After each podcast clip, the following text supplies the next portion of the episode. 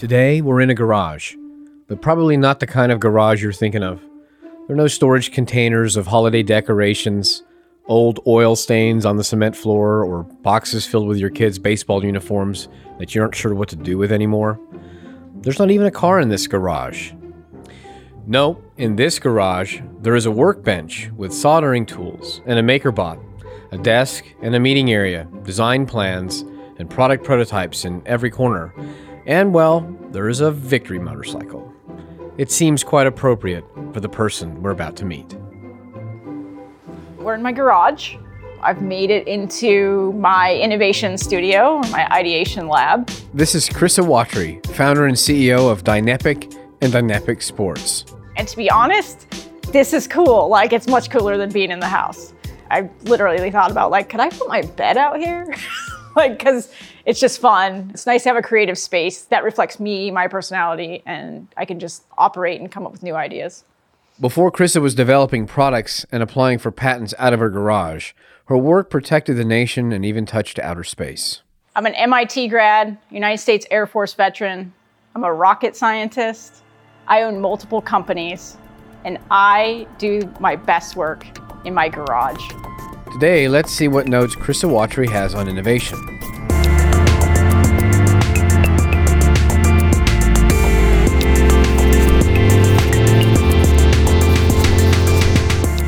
Is Of Note, a podcast on innovation.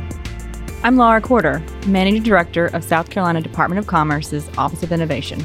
And I'm Joseph Nuther, co founder of Design Sensory and PopViz. We're talking to some of the most interesting minds in the South. They're hands on, they're driven, and they're sharing their notes on invention, funding, entrepreneurship, growth, and so much more.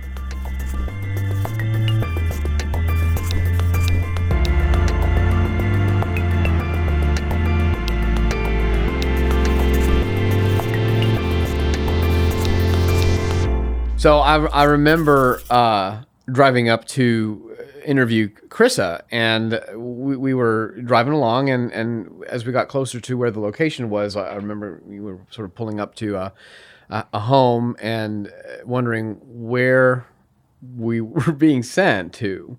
Um, but you know, and of course, it's one of those things where like you know, the cover is not the book, right? So so what the heck? But you always make those judgments anyway. Like, okay, this is going to be a bit of a challenge. Nope. This was probably one of the most inspirational and um, uh, pivotal pieces, that, at least for me. She she was so friendly, and it was just classic garage serial entrepreneur, serial inventor, uh, and it, it, just was it was such an awesome experience. Uh, how do you feel about Krissa? Yeah, Krissa. The only way I can sum up Krissa is just relentless. I mean, period. I mean, just from a child, there was never barriers to anything. I mean, it, there was a big lofty goal of I'm going to MIT. I'm going to make it happen. It, there was never a doubt uh, at all. And I just, it's like, how do you bottle that? How do you, how do you make others feel just as empowered, no matter what their circumstances were, to feel like they can go do these things too? And I don't think she even had a good answer to that, other than she's just, it's just her. It's just the way she is. Yeah, and you could feel that energy, Yeah. right? Just being in the room with her. It's almost like you were sitting there and you just wanted to go do something yourself. Yes. Yeah. Like energized. Infectious. Like and I almost want to say I had a similar experience driving up. I was like, oh, I was expecting an office of some kind or something. And you know, the the, the giant production van is the only way I actually knew that I was in the right place.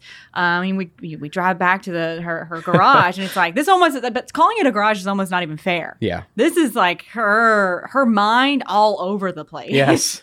yeah, we really just entered into her her mind space. Yeah. Yeah, and what was probably the best of it was sitting there in the middle there was her uh the motorcycle. her motorcycle. Yeah, yeah, which was awesome too. So we're going to need to give our listeners a little cheat sheet here on all of her inventions so that they can kind of get a sense of her story. Uh, she started out making these connected toys inspired by the Internet of Things, where she wanted them to be able to, to sort of talk to each other and then and then co- be coordinated by an app on on a, on a device, and those were called Sensabots, right?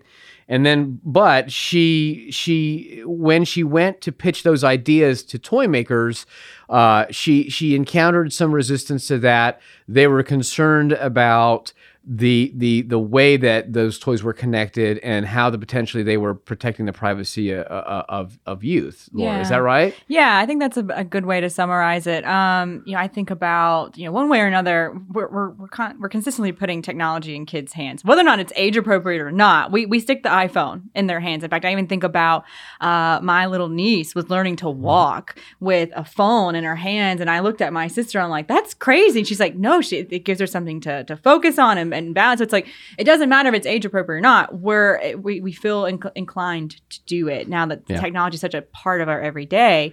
And so what what Chris is trying to solve here is how can we make that safe no matter what age you are? And for youth specifically, um, you know, they don't have the ability to sign off on certain rights. You know, when you when you sign up for certain social media or whatever different platforms, you are you're you're checking that box of, you know, conditions and terms. Yeah, the, the and- agreement, right? yeah, the, licensing agreement. Um, and, and but kids don't and should not have that ability to do that. So that is what's made the toy company really hard to break into. So how do you how do you empower uh, a, a youth, a kid, you know, a three year old to to participate in technology that is going to be part of their everyday, whether or not we like it or not. Right. And so from there, she launched into then what is now the, the sort of the, the the the center of her universe, right? The Play Portal uh, product that is able to now allow for uh, a secure and private network for children to be able to engage in toys like that. what she's trying to solve could really it, it's empowering kids to participate with technology that is vital for them to understand and have an appreciation for and then also be able to obviously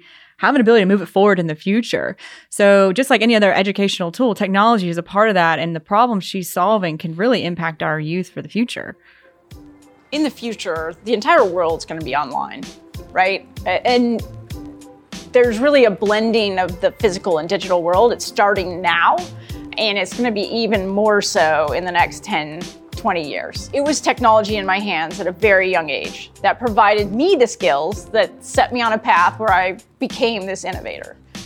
And yet, when I watched my friends all have kids, they were taking the tech, and the more educated my friends were, the more they would take the tech out of their kids' hands. And I was like, hold on, hold on.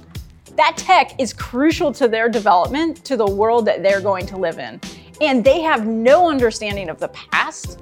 They only know what this current world and the future. And yes, they expect all the walls to react to them. They expect all the experiences to be personalized. So we have to figure out how to solve this problem. You can't just ignore it and take technology away. That is not the future of our world. Right, wrong, and different is not the future. So we have to figure out how we can solve those problems today for a better tomorrow. And that's really why we're developing Play Portal. To tell the full story, we've got to go back to the beginning.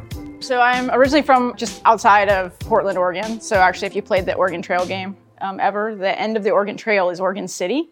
Uh, that game is where I grew up. Really knew at a young age that I wanted to do something mechanical. My dad was a mechanic, and he said, "Krissa, they don't make money." I was like, "Oh, well, then I'll be a mechanical engineer." And sure enough, I kind of followed that mindset. Saw some early stuff on uh, TV about MIT was doing some battle competitions in the early '90s, and was like, "Dude, I want to go to MIT." My dad's like, "Well, that's like the best school," and I was like, "Well, then I'm definitely going there." At the end of high school, as I started approach, we didn't have the financial means, you know, to even consider Ivy League education, and I heard about this institution called the Air Force Academy that I could get it paid and they were top rated. And I was like, hmm. So I got into the Air Force Academy and that at the end of my Air Force Academy time, I actually got a full ride Draper Fellowship to go to MIT. This time on the taxpayer's dollar as a second lieutenant. I think the military is great, especially if you don't know what you want to do with your life, right? It gives a lot of functional skill sets. I had no idea. I mean, my grandfathers had served in the military. I didn't know what that really was about when I joined, but when I got there, I really excelled. During her time in the United States Air Force, Krissa was the chief engineer for a network of ultra secure communications satellites in geostationary orbit. After 10 years, Krissa eventually left the military to join a private aerospace company where she got her first sense of what it meant to be a CEO. I got out of the military and went into the civilian sector. Knowing the aerospace side, I got to join kind of a an evolving aerospace company in Seattle. And that was super fun because I got to learn from an amazing CEO who was figuring out how to grow his startup in the commercial spaceflight arena. So there were a lot of challenges, and we got to figure out how to solve them. But yeah, that's when we had boxes that have docked with the space station. We were developing horizontal space launchers. We designed one of the first constellations where at a touch of a button the army could image anywhere on the on the planet and within 5 minutes. Some of those satellites now are orbiting right now. Her work at Andrews Space, now called Spaceflight Industries, included sending boxes to the International Space Station and designing and leading the development of programs for the Department of Defense, NASA, and commercial spaceflight. Krissa was a real life rocket scientist, but she wasn't living her dream. I just knew I wanted to go do my own thing. And I think it was hard in that I was making a ton of money. I was basically in charge of everything operations, programs. I got to do design. I, and they were growing. And it was like, no, I need to go do my own thing. Like I, I, I had helped him get as far, but it wasn't my dream. So yeah, in 2012, moved to Charleston and opened Dynepic. So we opened as a general product design firm. Always wanted to have my own product design firm. So we were working on other folks' products, helping them bring their ideas to fruition. But she seemed to keep hitting roadblocks while developing products for other people, until eventually she committed to her own ideas and the idea behind Dynepic Sports was formed. I got to focus on some of the ideas that I had and try to, you know, refine them and see if we could bring them out in a, in a product on this planet, not not in space. And I think as I was working on everybody else's product, the ecosystem here in Charleston hadn't grown up enough that they were able to get the funding to take their products to the next level, which was frustrating because I'd worked on probably a handful of products and they'd get to an MVP and they had good proof, but they couldn't take that past MVP to get their product to market. I said, okay, I'm going to really focus in more on my own products and I'm going to try to put the elbow grease behind it to bring those things to market.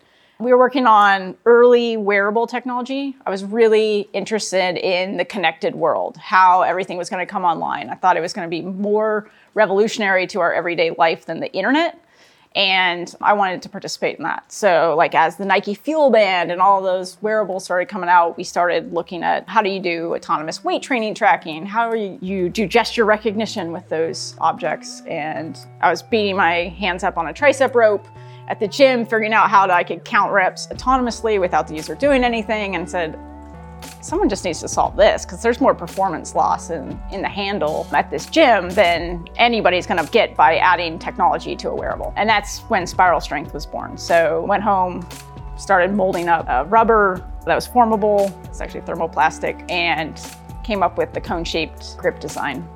Dynepic Sports then all started with that handle, and now we have multiple product lines around that patented grip shape. So we have tricep ropes, we have NutriGrip handles that are used in CrossFit in the gym. We have a wake surf line that features buoyant rubber grips. We have bike grips, and we just received our patent to launch our hiking and ski pole. Krissa was creating and building Dynepic Sports around her new product, Spiral Strength. At the same time, she was also continuing her work with connected devices on the Dynepic side in parallel with that, because can't just work on one thing, I was investigating how kids could be inspired by getting their hands into technology. We applied for National Science Foundation SBIR. So we put some of those IoT smart home kind of concepts into a connected toy line called Sensobots, and we were actually awarded National Science Foundation SBIR uh, she she pursued a different type of funding, government funding. Yeah, she pursued something what we call an SBIR. We love acronyms in government, uh, a Small Business Innovation Research Grant.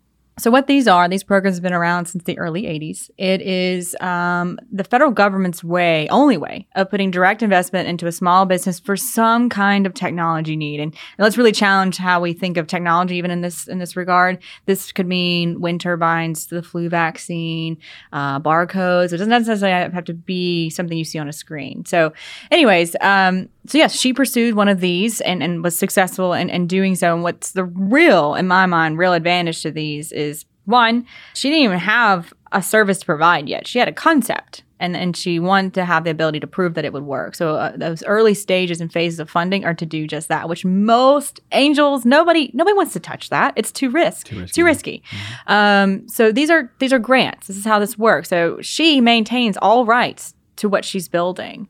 Um, so there's there's there's no debate over over equity or anything like that.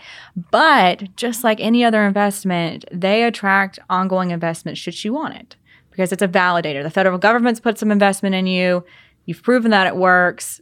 Now we're ready to jump in with you. So they're a very unique funding opportunity that I feel like gets uh, overlooked uh, if you're a small business. And in fact, these have been so successful that they're probably growing. Right now, it's a $2.5 billion program for right. small business to go after. So, uh, so uh, this is great. So, so you know, I kind of want to pick it apart a little bit. Do, do, you? Is it sort of stage gated? Do you, do you get more money as you hit certain stages? Yeah as part of that and or and what's the process to do that i mean is it a very lengthy grant application so they are grants which is why most small businesses when they hear that word are going to go running in the other direction uh, it is a lot of work it can be a lot of work for, for quote unquote free money um, but this is why there are resources in place to help with that. Uh, they are given out in phases. So you, your phase one is usually kind of a proof of concept uh, kind of thing. Um, and, and how much that is can depend on the agency. There's 11 active agencies that that that, that participate. Um, but your phase twos are where we're talking potentially multi millions of dollars. This is where you've now proven that you know your concept will work. Now here's the funds to go actually build it. Um, so yeah, it can be millions of dollars depending on the agency. Yeah, and in, and often cases to your point where you, you really can't unless you have an angel or you have, you can self fund this. You're you're really not going to be able to prove your concept without the potential access to some money to, to or even think of a life science company. Think right. about a drug discovery kind of company. It could right. be years before they ever are profitable but they really rely on so does well first of all we as society rely on them. We need these things. But second of all um, you know it could be years before they're profitable because of the amount of rigorous testing and, and as they should go through before they ever hit a marketplace. Right. since the government funding it's expensive sort of them them saying, look, this is important enough and significant potentially as a disruptor for society yeah. that we will put money into that to see where it goes. Yeah. Yeah. So it does sound like that that that it would be helpful if if you know some of these these entrepreneurs have um, a coach or someone who can help consult with how to approach SBIR or SBA funding. Do you guys have that yeah, in South Carolina? We definitely do. And in fact, this was uh, an area um, everyone's going to complain. I don't care where you are in this country, everyone's going to complain they don't have enough access to capital. Still a big believer if it's the a, the right idea with the right team, you'll find your funding. But this was an area we felt like we as a state could be more competitive in. And so that inspired us to kind of look at our partners and look what other states are even doing to help incentivize these and support their small businesses and kind of gave rise to what we now call three phase. Um, this is literally a place where you can go as a small business and be accepted into a portfolio to get help with your SBIR application. And it's really more than just the did you check all the boxes? No, this is really to help you navigate the nuances against uh, with all the different agencies, or as our, our consultants would say, are you telling your story the right way uh, for the agency? Um, and then even helping you probably there's a good chance you should be applying for multiple agencies at a time. So there's a lot of strategy and thought behind it. And um, and also along with that you know in our state you know we've got great support from uh, the small business development centers or the sbdcs where you can receive some of this kind of help. And then also if you've successfully brought one in um, uh, our partners at, at SCRA, the South Carolina Research Authority, actually have a matching fund. So again, we have our state, we have the processes uh, in place to help you go after these successfully. But now here's here's the extra cherry on top. Here's the incentive of now here's a matching fund to add more fuel to that fire for right. what you're working on. Right, and, and that is potentially a large differentiator differentiator for the state of South Carolina. It is. Right. Yep. Because there probably are lots of other states that have sort of the apparatus for having to engage federal funds, mm. but you guys are matching that with. So the matching piece of it is, and this again gets back to sort of how we were trying to position this resource when we were looking at it. Uh, matching funds do exist in other states. Um, but what is unique, what most states will do is they'll set up some kind of grant program that will allow for a small business to apply for, that would then allow them to go pay for some kind of consultant to help them. So a grant before a grant. It's really bureaucratic. We've basically taken away that step and we've brought those resources in house and just said, here, go use them. Right. At, at no cost. Free to consultant. You. Yeah. Yep. Right. Mm-hmm.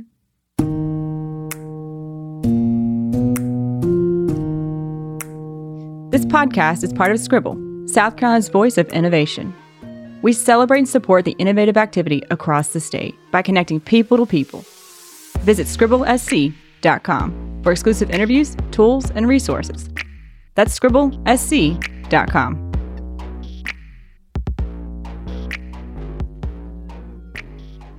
So Krissa now has capital, and she has prototypes for an already well received idea. What's next? A pivot. We were taking those in to toy companies, and they're saying, oh, we can't develop these, you know, toys aren't secure, or we don't have the skill set to bring these to market. So we started going down the path of, okay, let's put the toys aside. Let's go be a software platform. Let's go put the screens together for what that looks like, listening to all the constituents. Then went back into the same toy company and said, hey, what do you think? And we got a few different people around the table, and they're like, does this exist? We'd be buying this already if this existed. So, Krissa saw what would become an even bigger opportunity developing a secure, privacy compliant platform that not only toys, but also connected devices and applications of all sorts could leverage. Our Play Portal platform, which is our first platform, solves the critical space for children. So children are being left out of the connected world because there's very specific privacy regulation. In the United States, is called COPPA, the Children's Online Privacy Protection Act. It basically says if a kid is under the age of 13, before you even take a tracking cookie from them online, you as an adult have to enter the transaction. You have to verify that you are an adult through a credit card transaction. You then have to be presented with all the data you're taking on your kid and then approve it just so that they can have that experience. And probably most people haven't even ever done that experience, which means nobody is complying, right? But what's happening is there's a lot of folks that don't know how to deal with it. So, toy companies, game companies. And so they either pretend kids don't exist, which is why kids are on a lot of adult, more adult focused stuff. And then there's toy companies that don't bring out the cool products because they don't have the solutions to solve it. And we really found this out when we started inventing toys and taking them our toy lines. And they're like, Chris, we're not Apple and Google. Like, we can't build this product. Like, we don't know how to build the cloud framework. Toys are getting hacked. How do we solve that? I was like, well, I used to run presidential networks and secure communication satellites. I guess I can figure that out for you. So, and that's really why we started building PlayPortal. So, Play Portal is its own I hate the word social network. It has a bad connotation. We say family network. Play Portal is its own. So what we couldn't do, unlike the adult world where you can go use whatever developer tools you want to build your product, kids didn't have a way to log in. So we had to go build that. And that's really why we had to go build this entire kids safe family network is kids needed a place where when they logged in with their Play Portal credentials, it could go out to our servers and say, yep, it's the kid and allow them to log in. And also not transfer that data to the brands, right? So the kid can access their data in their secure pod on our servers, but that brand never has access to that data except the de identified analytics about the child. So we had to build a network that allowed kids to have a profile, parents to provide consent, parents to be able to have control over the kids and how they're interacting through the platform. Then, in order to activate all the connected toys and make that really simple, we built developer tools on top of that a family account structure. And so those developer tools now make it incredibly fast and easy to bring connected play products to market. Tools to build compliant apps and devices for kids, lock down data, beneficial interactions between brands and consumers. That's what Play Portal delivers. Chris's goal is to ensure that whenever you see the Play Portal logo, it's like the equivalent of the Good Housekeeping seal of approval, that you know it's safe digitally for all ages. As the founder and CEO of two companies, we wanted to talk to Krissa about why she decided to split the two, Dynepic and Dynepic Sport. And really, it came down to funding and investors. When we opened Dynepic, obviously it was all self funded. We were working to grow organically by taking in other people's projects and selling our own products. We also had the SBIR funding from the National Science Foundation. So we went to the Harbor Entrepreneurship Center's accelerator. So we were in cohort one. We really were looking at hey, can we launch a business around this connected play? At the time, we were the toy line, right? The connected toy line. And we're like, is this its own business? And I really wanted to get in with the mentors that they had at the harbor. They had Christine Osborne, who knew the specialty toy store space. They had uh, Dr. David Wyman, who was a toy inventor and also the head of entrepreneurship at the College of Charleston. I was like, all right, I need to go. If there's a business to put together here, I want to go surround myself with these these folks. So as I went through the harbor and I, I won the wild pitch at Dig South, it came with an investment check and it kind of came with a decision. Okay, what do we do with Dynepic? We have the sports line that's doing really well, selling on its own. And then we have this toy stuff. And we decided, okay, let's go big or go home. Let's go take venture backing in Dynepic. So to do that, I spun the sports stuff out because it was really unrelated to anything that Dynepic was going to do moving forward. So we spun that out into a separate business and then we took investment in on the connected play side. So it's really about cleanliness for the investors that you make sure that they know what they're investing in. No one takes it lightly when you decide you want to take investment on your company, right? You go from running your company every day and sure all the financial decisions fall on your shoulders, I mean, those investors are investing in you because they're looking for a multiple X return on their investment. The day we took investment, right, it really changed my thinking at Dynepic about what, you know, the focus and the drive and the scale that we need as a company to get that return back to the investors. And so I, I would say, especially owning two companies, so Dynepic Sports, which still is self funded, growing itself, and now a venture backed company, I, I, get to see both sides of the equation. And I always recommend to people like, really make sure that you can't grow the company any other way. And you really want to be a highly scalable company before you take venture backing. Because if that's not your ultimate goal, most investors you know, don't want to be part of a lifestyle business. They want to see a large exit.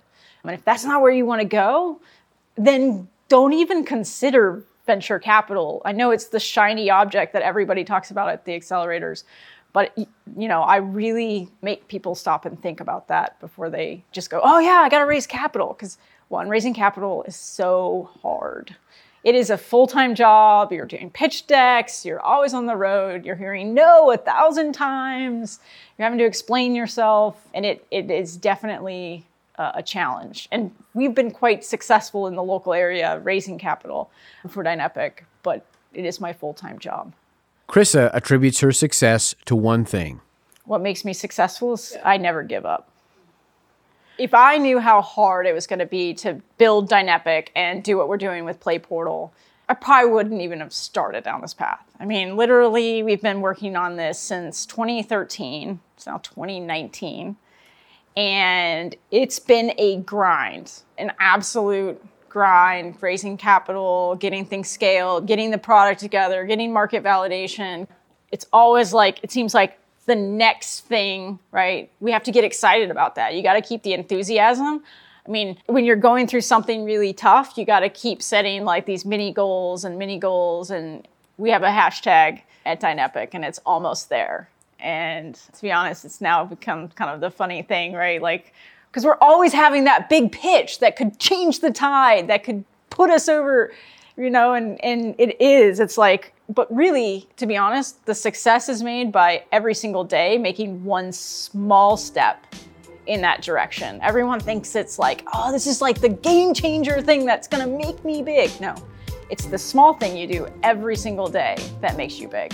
And so I think hashtag almost there is just to keep doing those small steps, and pretty soon you'll end up taking over the world. I learned that from just setting big goals for myself. I've never you know, I grew up on nine acres in a mobile home with no bedroom, right? Like in my head, there's like this limitless life that I could have. Whatever I wanted to do, I could go do it. I've just never, I guess, seen barriers in the world. And I know, I think that's probably why even being female, like I was like, ah, I want to be a mechanical engineer. I want to do this. I love doing that. Like I don't, I just, I just don't see barriers. I just see opportunity. Um, and I've always just wanted to go, I guess, leave my mark, but have intense fun along the way. Life is way too hard to work with people you don't want to work with, to put up with stuff you don't want to do. Like, I'm continually trying to figure out how to make this process and this journey exactly what I want it to be because when it's hard and grueling, it doesn't have to be. Like, it could be easier and, you know, it can be fun. Even if it's hard work, it can be fun. Oh my gosh. I mean that that's that's really all the reaction I almost have. And even just sitting with her on site that day was take a deep breath because you're on for a ride with Krissa, man. And I mean in the best way possible. I mean, obviously a brilliant mind, but then really committed to making this an experience. You Yeah. know, not just something about a business, but yeah, I want my team to realize that I value them and that we are gonna make mistakes and that's gonna be okay. And here we go. Like that's we're off and running. Put your seatbelt on. Yeah. Yeah. So I felt I felt like a, a bobblehead at that point in, in the conversation with her, where I'm just like nodding Yeah. repeatedly over and over again, and it was amazing to hear her say that that hashtag almost there resonated so much with me, and I and I feel like that just because you know the folks at, at the agency will know that I, we- you know we're 18 years old.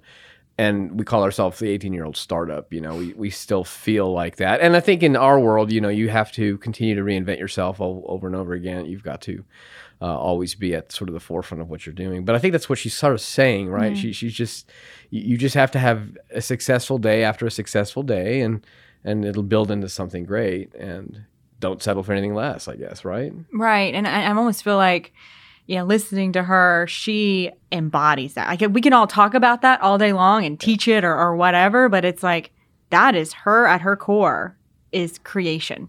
Period. Yeah. It's almost like she wouldn't be happy if she weren't doing it that way. I would I would agree. Yeah. Yeah. Yeah. Yeah, and each one of these interviews, I would say it, the core thing that keeps them all motivated is just a passion for what it is that they're doing. I mean, you could just, it was like they were oozing it in those chairs that they were sitting in that we were interviewing them. And Chris is just one of many that I hope you all enjoy in the future. If you're looking to be an innovator, Krissa has some advice.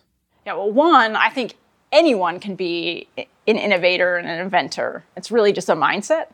But for those that are inspired to actually take action, which I think is the, the biggest first step, is just to, to start talking about it, getting networked, and start prototyping. You got a garage, go find some hand tools, figure out how to put it together, or if it's an app, go learn how to code, go find some other folks that maybe have skill sets and put together a team and just start doing it.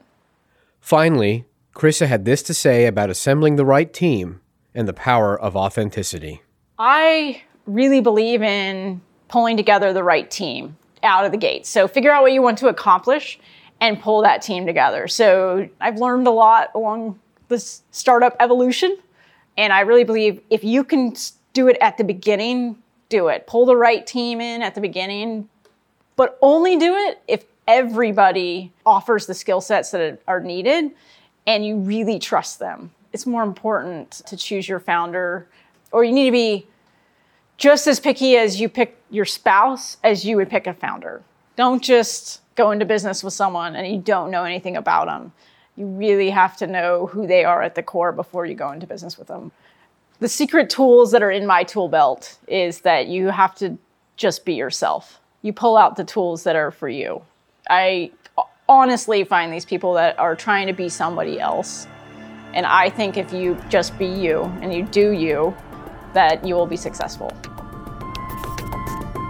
My name is Krissa, and those were my notes on innovation. This has been Of Note, a podcast that gets up close and personal with innovative people so we can learn from their successes and failures. I'm Joseph Nuther, I'm Laura Quarter. and this is an original production by the South Carolina Office of Innovation and Design Sensory. Special thanks to Krissa Watry for spending time with us. Our producer and editor is Hunter Foster. Our sound engineer is Mike Deering, with original music by Matt Honkinen. Check out more interviews, our blog and resource area at scribblesc.com. You can follow us on Facebook and Instagram at Ready Set Scribble. If you enjoyed the show, please make sure to subscribe, rate, and review on iTunes, Spotify, Stitcher, or wherever you listen to your podcasts. Until next time, keep pursuing your transformational ideas. Next time on Of Note. Some things have changed and some things haven't. From a personal perspective, I can tell you 30 years ago, I wanted to be known as an engineer, not as a woman, because I felt like when I wrote code, people would look at the code and they would say, wow, that's a pretty good code for a woman. And I, I thought, you know, I don't want you to see me as a woman. I want you to see me as an engineer. And I want you to put my code up blindly against any other engineer and see it for what it is.